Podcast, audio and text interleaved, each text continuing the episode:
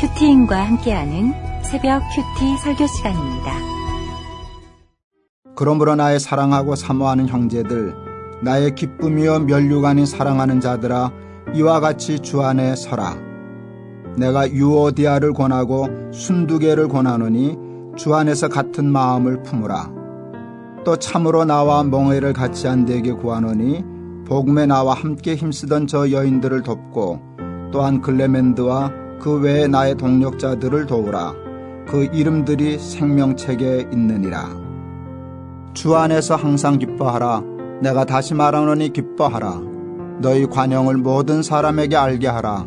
주께서 가까우시니라. 아무것도 염려하지 말고 다만 모든 일에 기도와 간구로 너희 구할 것을 감사함으로 하나님께 아뢰라. 그리하면 모든 지각에 뛰어난 하나님의 평강이 그리스도 예수 안에서 너희 마음과 생각을 지키시리라. 끝으로 형제들아 무엇에든지 참되며 무엇에든지 경건하며 무엇에든지 오르며 무엇에든지 정결하며 무엇에든지 사랑받을 만하며 무엇에든지 칭찬받을 만하며 무슨 덕이 있든지 무슨 기림이 있든지 이것들을 생각하라. 너희는 내게 배우고 받고 듣고 본 바를 행하라. 그리하면 평강의 하나님이 너희와 함께 계시리라.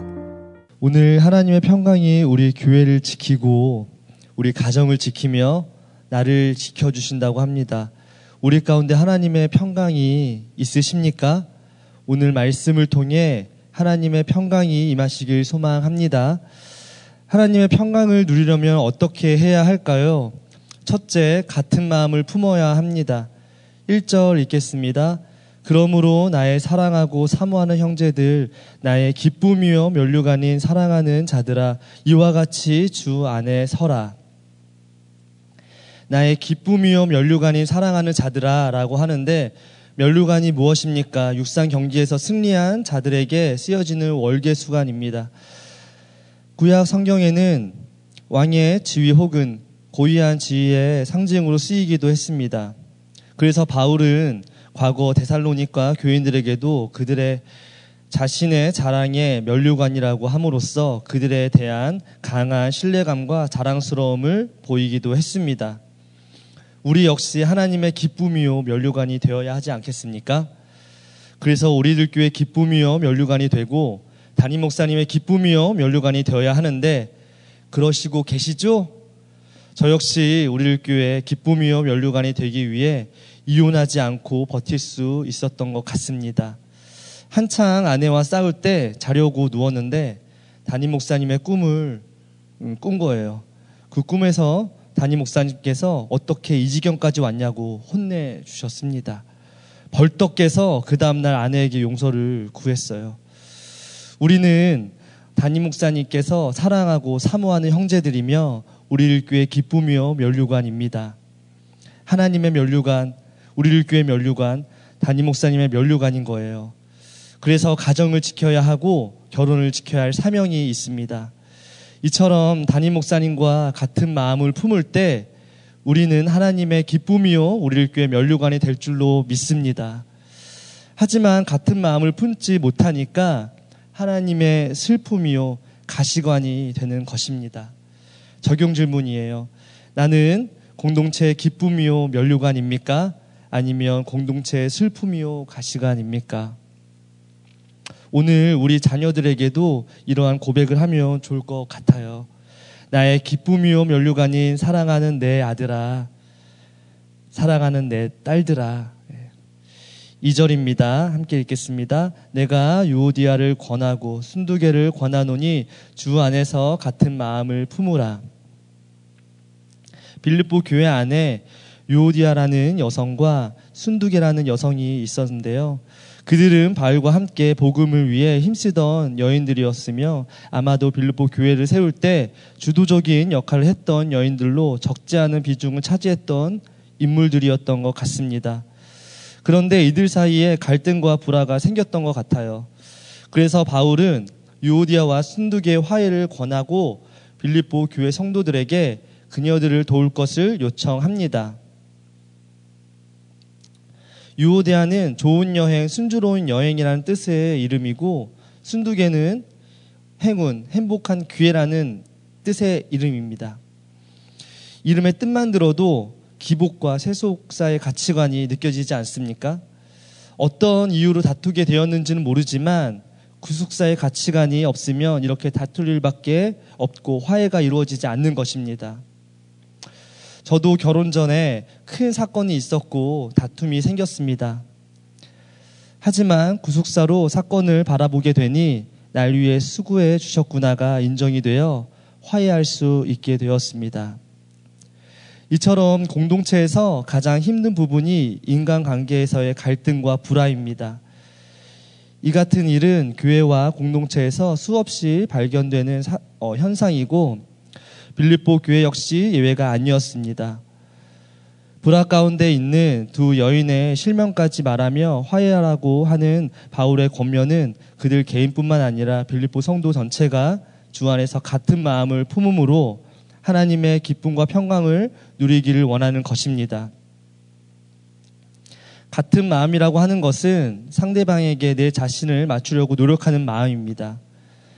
자신은 꼼짝도 하지 않으면서 상대방에게 맞추라고만 한다면 어, 끝까지 서로 같은 마음을 품지 못할 것입니다.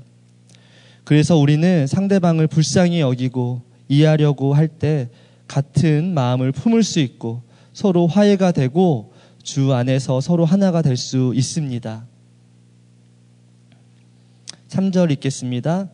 또 참으로 나와 멍에를 같이 한 내게 구하노니 복음에 나와 함께 힘쓰던 저 여인들을 돕고 또한 글레멘드와 그 외에 나의 동역자들을 도우라. 그 이름들이 생명책에 있느니라. 나와 멍에를 같이 한 자로 번역된 시직에는 소 두 마리가 함께 쟁기나 마차를 끌면서 하나의 멍에 아래에서 보조를 맞추는 모습을 나타내는 의미입니다. 그래서 함께 멍에를 맨이라는 뜻을 갖습니다. 여러분들은 지금 누구와 함께 멍에를 메고, 메고 계십니까? 어, 배우자와 함께 자녀의 멍에를 메고 계십니까?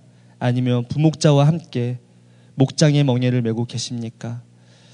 혼자서는 가정의 밭을 갈 수 없고 목장의 밭을 가는 게 힘들지만 멍에를 함께 짐으로 할 수 있습니다. 그런데 한 사람이 힘을 더 주면 다른 쪽 사람이 더 힘이 들게 되어 있습니다. 그래서 이 멍에는 같이 힘을 주고 같이 힘을 빼고가 중요한 거예요. 그래서 같은 마음으로 멍에를 맬 때 그 힘들었던 가정의 밭을 갈 수 있고 목장의 밭도 갈 수 있습니다. 어, 또한 참으로라는 부사적 의미로 번역된 그네시에는 참된 진짜의라는 의미를 가집니다. 그래서 그네시에 쉬지게 하면 진실한 동역자, 참된 동료, 충성된 동력자 뜻을 갖습니다.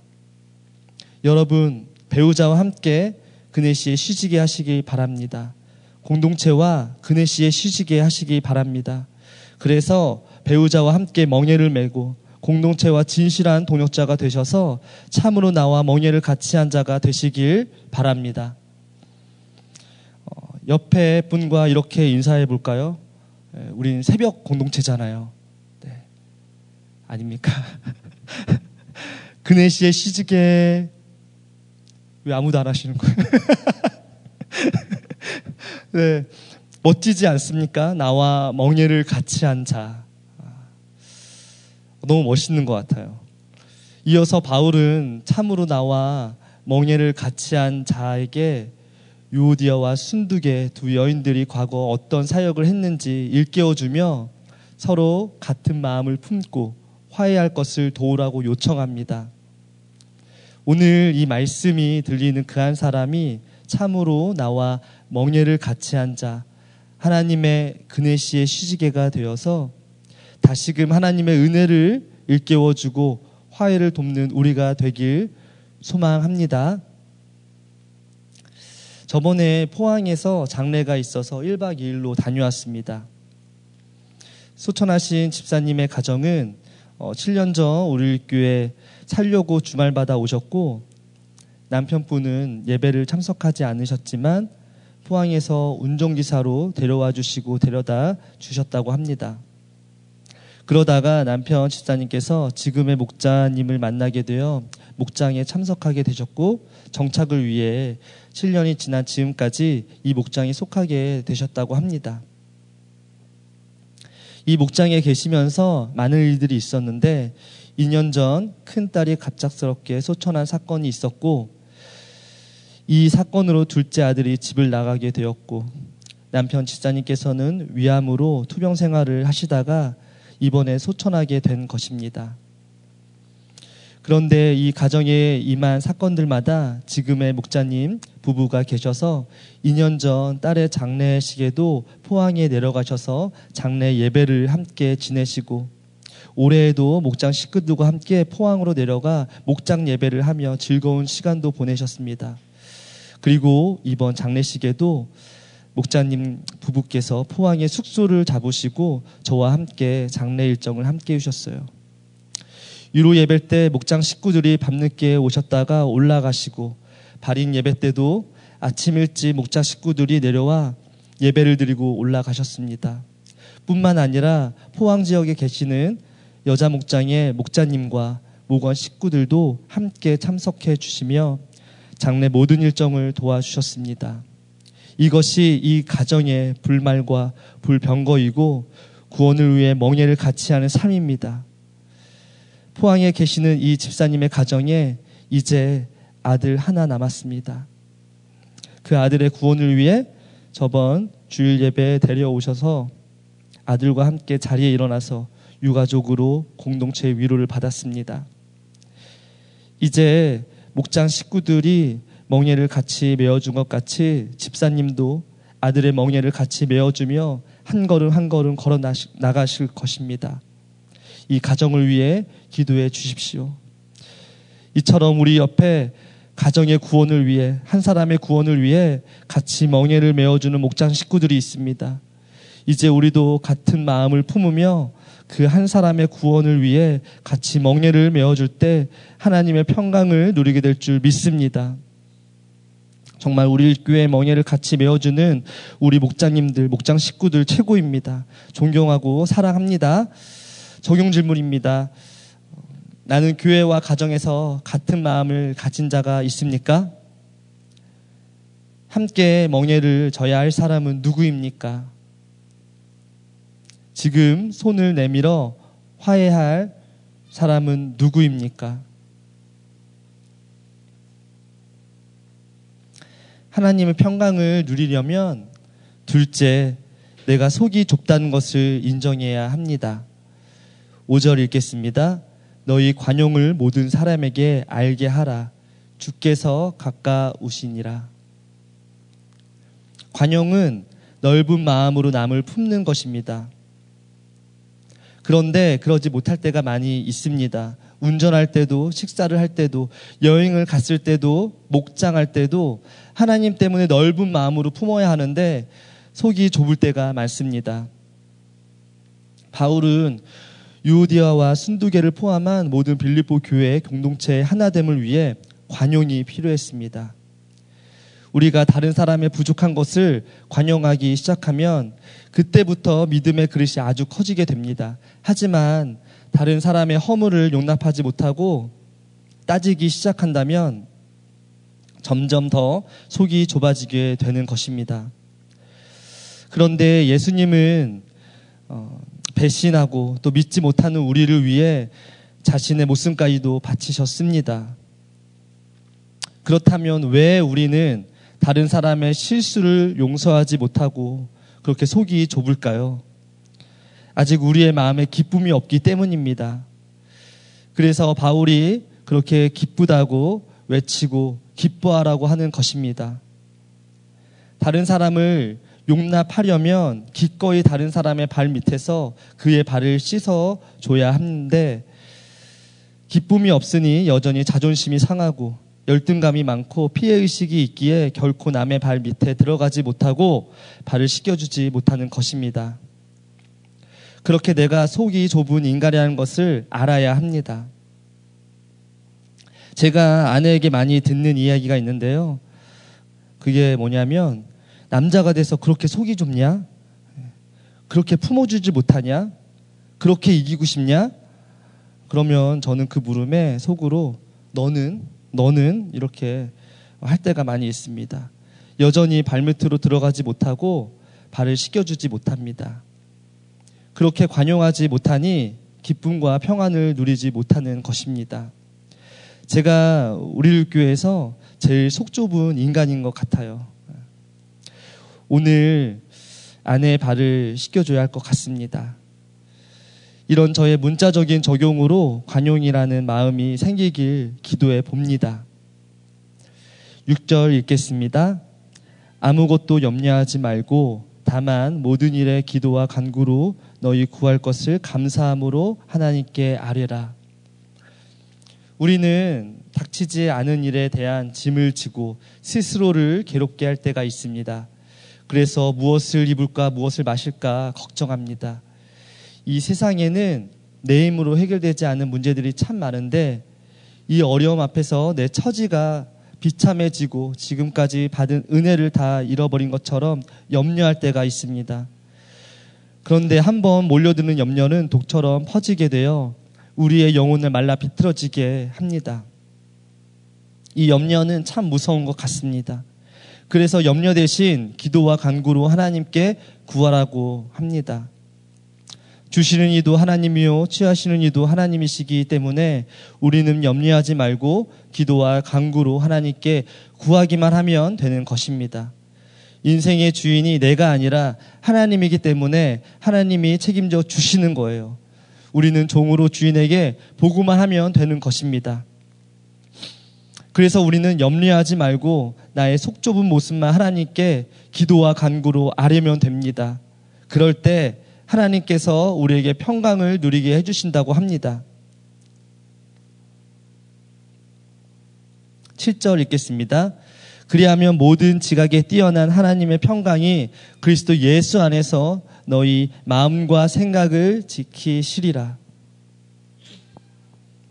하나님이 강구하는 것에 응답해 주신다고 말하지 않고 단지 하나님의 평강이 그리스도 예수 안에 마음과 생각을 지키신다고 합니다. 그렇습니다. 우리의 간구와 기도의 응답은 구하는 대로 이루어지는 것이 아니라 하나님의 평강이 내게 임하는 것이 기도 응답입니다. 하나님의 평강은 우리가 어떤 상황 가운데서도 고요한 마음과 기쁨을 누릴 수 있게 합니다. 이 평강은 바울이 이미 경험했습니다. 빌립보 지하 감옥에서 발이 착고의 메인 가운데서도 하나님의 평강이 무엇인지 보여주었고 앞이 보이지 않는 폭풍을 몰고 온 유라굴로 광풍의 한 가운데서도 두려워하지 않고 평안을 유지했습니다. 이처럼 하나님께로부터 오는 평강은 거짓되고 허탄한 것에 마음과 생각을 흔들리지 않도록 견고하게 붙잡아 줍니다.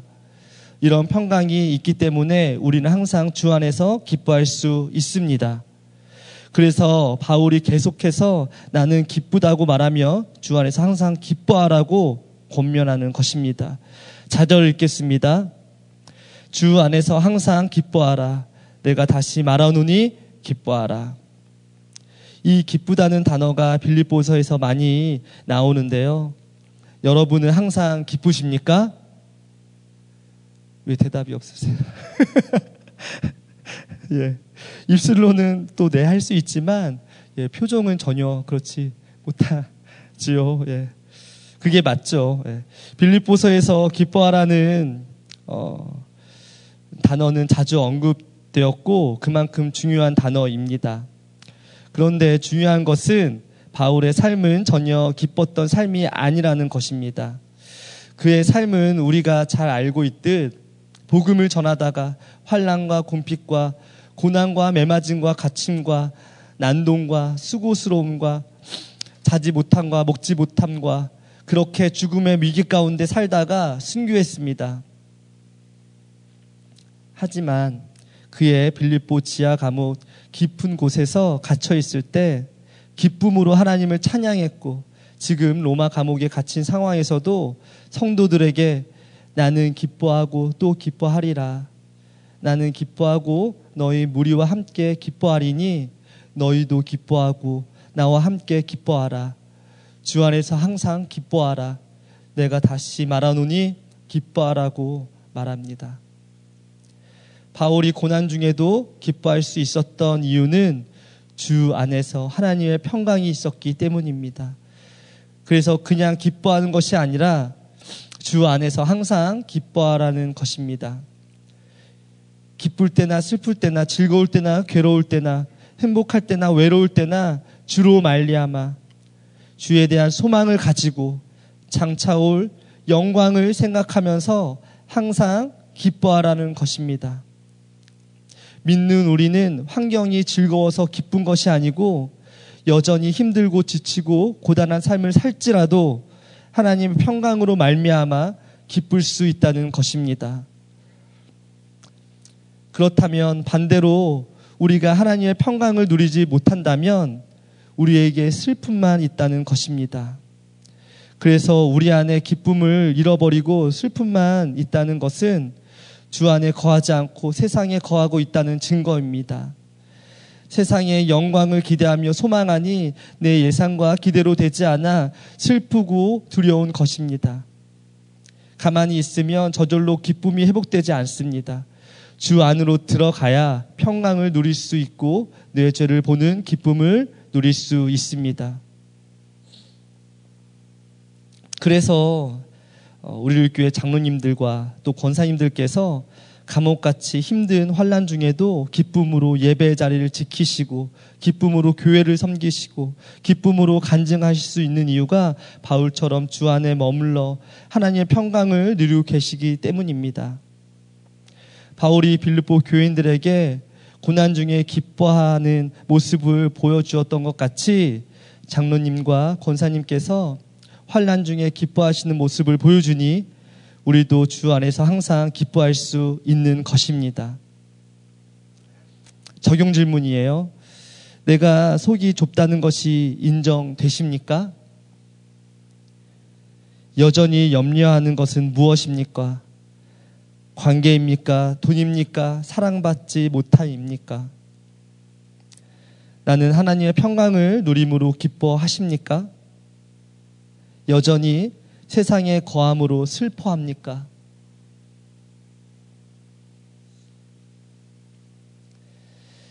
하나님의 평강을 누리려면 셋째, 배우고 받고 듣고 본바대로 행해야 합니다. 함께 8절과 9절 읽겠습니다.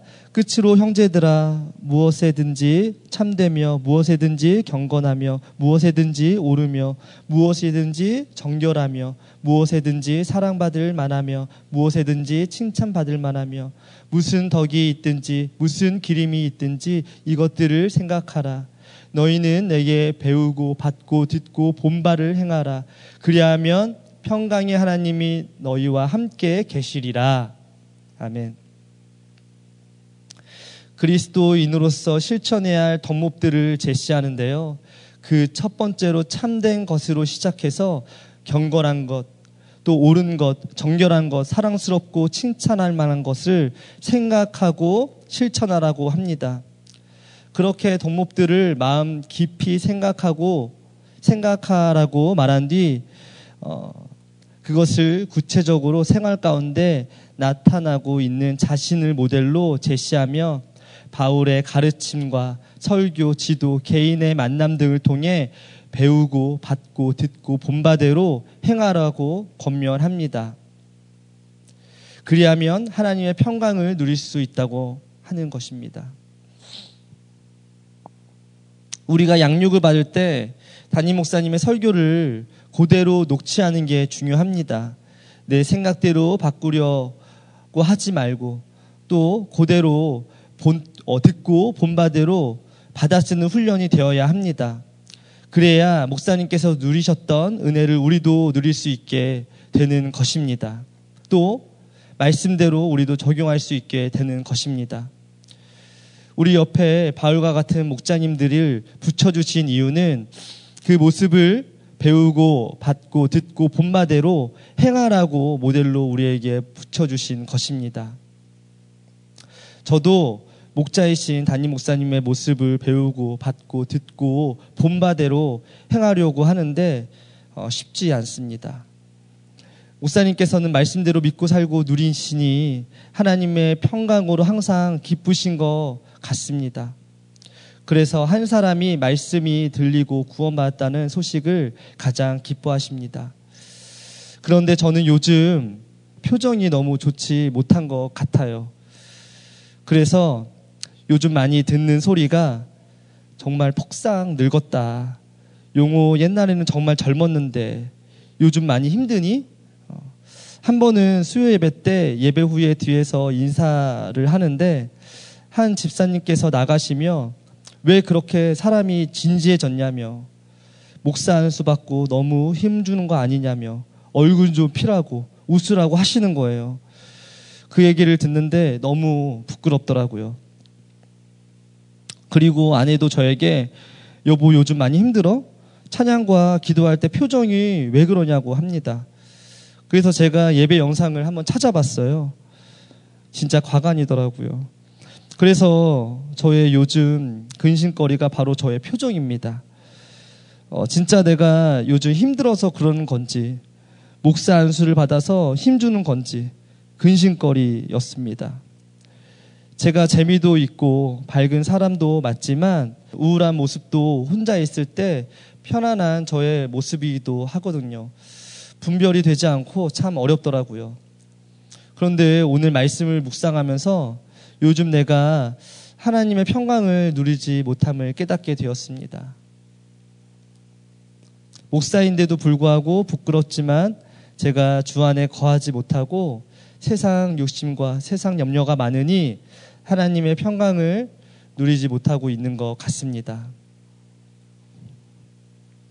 그러다 보니 저도 모르게 목사님으로 불리고 사역자 안에서는 오래 있었다는 이유 하나 때문에 역할도 주어지니 어, 속 좁은 것이 인정이 안 되고 자존심만 세지고 용납도 못하고 교만하기 짝이 없으니 제게 은혜와 평강이 없습니다. 너무 부끄럽고 죄송합니다. 어, 이런 요한처럼 고집세고 개아시처럼 영의 눈을 뜨지 못하는 저 때문에 주일에 담임 목사님께서 그렇게 통해 자복하며 기도해 주신 것 같습니다. 앞으로 교만 떨지 않고 옆에 계신 어, 목사님들을 잘 보고 배우겠습니다. 교회에서도 집에서도 양육을 잘 받겠습니다. 계속해서 말씀을 듣고 또 다시 잘 듣겠습니다. 그렇게 바울과 같은 담임 목사님께서 보여주신 모습을 배우고 받고 듣고 본바대로 행하겠습니다. 그래서 나도 다시 하나님의 평강을 누리어 제 얼굴에 기쁨 가득하길 소망합니다. 제가 표정이 어둡고 기뻐하지 않을 때 언제든지 또 말씀해 주시길 바랍니다. 적용 질문입니다. 나의 표정은 어떠합니까? 하나님의 평강을 누리고 계시다고 생각하십니까? 지금 배우고 받고 듣고 본바대로 행해야 할 것은 무엇입니까? 말씀을 맺겠습니다. 하나님의 평강을 누리려면 공동체와 같은 마음을 품어야 합니다. 그러지 못하니 내가 속이 좁은 거예요. 내가 속이 좁다는 것을 인정하고 우리 교회에서 배우고 받고 듣고 본바대로 행하여 하나님의 기쁨과 평강을 누리시는 저와 우리를 교회 공동체가 되시길 소망합니다. 기도하겠습니다. 사랑의 하나님, 바울은 감옥에 갇혀 있으면서도 기뻐하며 하나님을 찬양했는데 저는 작은 사건에도 하나님의 평강이 없으니 제 얼굴에 기쁨이 사라졌던 것 같습니다. 말씀이 있는 공동체에 붙어 있지만 영적 소견인 개아 씨가 바로 저였음을 고백합니다. 변하지 않는 저 때문에 통해 자복하는 제가 되게 하여 주시옵고 그래서 목자님과 같은 마음을 품고 우리 교회와 같은 마음을 품고 담임 목사님과 같은 마음을 품을 수 있는 저와 우리들 공동체가 되게 하여 주시옵소서. 사랑하는 우리들 교회를 위해 기도합니다. 교회에서 진행되는 모든 양육과 목장을 통하여 우리 모두 배우고 받고 듣고 본바대로 행하여 하나님의 평강을 누리게 하여 주시옵고 교육부서를 통하여 우리들의 자녀들의 마음에 기쁨과 즐거움이 넘칠 수 있도록 도와 주시옵소서. 곧 시작되는 대그 채플과 또 준비하고 있는 전라도 채플을 위해 기도합니다. 바울의 편지로 인해 위로를 얻고 힘을 얻을 수 있, 있었던 것 같이 준비가 잘 되어서 담임 목사님께로부터 흘러나오는 하나님의 말씀으로 인하여 한 몸을 이루게 하여 주시옵소서. 늘 눈물로 걸어가시는 담임 목사님의 건강을 지켜주셔서 섬기시는 모든 일정을 소화낼 수 있도록 체력을 허락하여 주시고 피곤치 않고 편안한 쉼을 허락하여 주시옵소서. 특별히 우리 청년들을 위해 기도합니다. 여호와여 원하건대 우리 청년들의 눈을 열어 주셔서 나를 돕고 있는 불말과 불병거와 같은 그 한 사람을 보게 하여 주셔서 신결혼으로 이끌어 주시어 인구 절벽인 이 땅의 소망이 되게 하여 주시옵소서. 이 모든 말씀 예수님의 이름으로 기도합니다. 아멘. 계속해서 기도하실 때 개인의 기도 제목과 교회와 나라를 위해서 기도하겠습니다.